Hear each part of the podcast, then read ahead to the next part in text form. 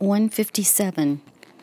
Soon the cold lessened. Earth was seen here and there through the diminishing cover of snow.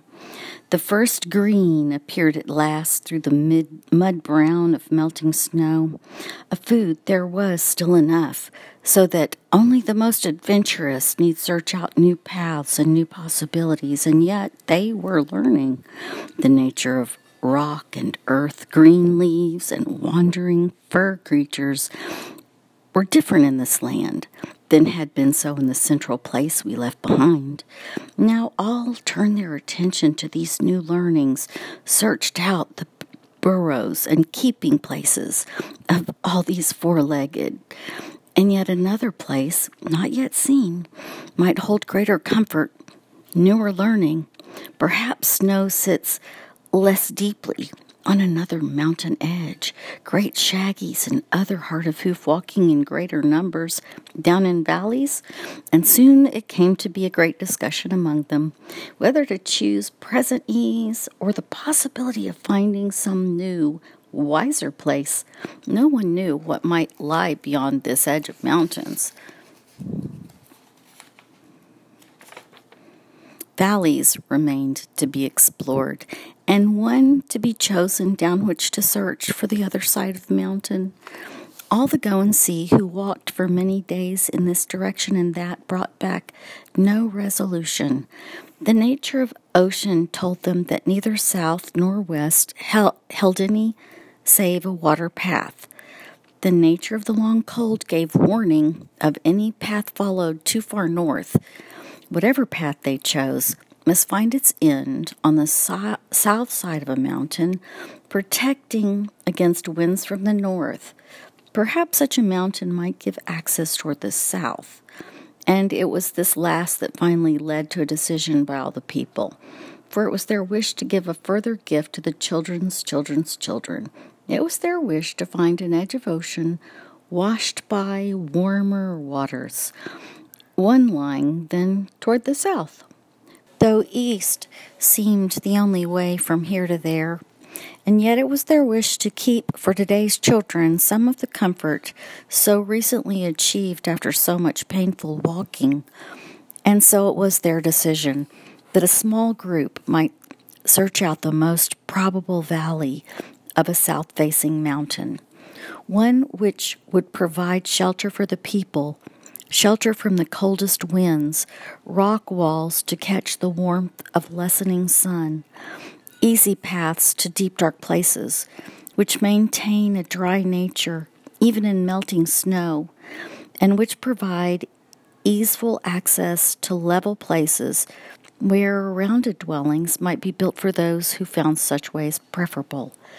Such a small group has chosen at last a valley which extended from the valley in which the great shaggies were first found. And although this valley walked away from ocean, it was the thought of all the people that further east a path might lead toward the south, and from which a path toward ocean might then again be found. Provisions were gathered from the more than enough which still remained after the long cold was past, those who remained busied themselves with early preparations for the coming warmth and with even earlier preparations for the long cold that lay beyond that.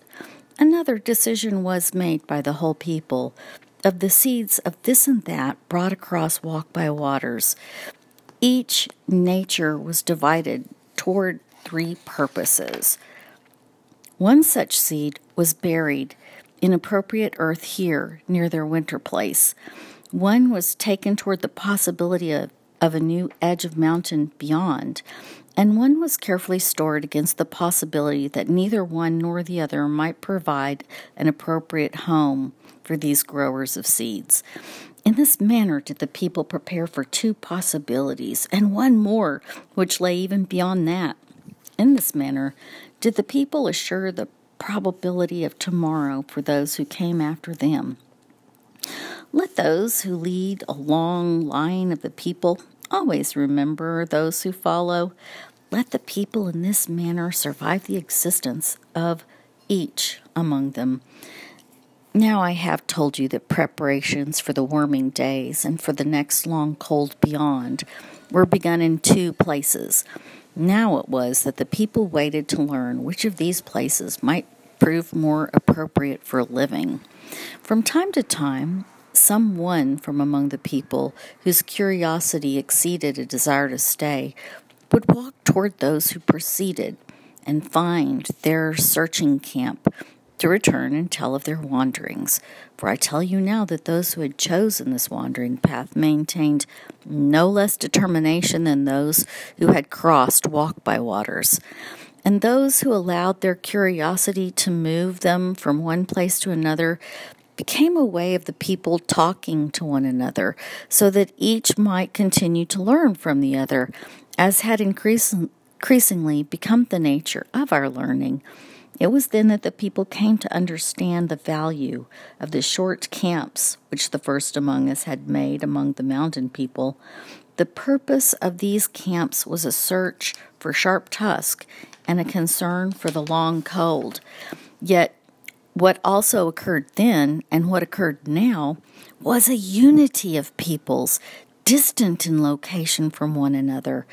And the people understood this value and designed songs from which those who came after might learn for, them, for themselves the gift that the curious in nature bring to those who prefer an easeful place by the fire. For the people learned now the nature of the search for another place appropriate for the long cold.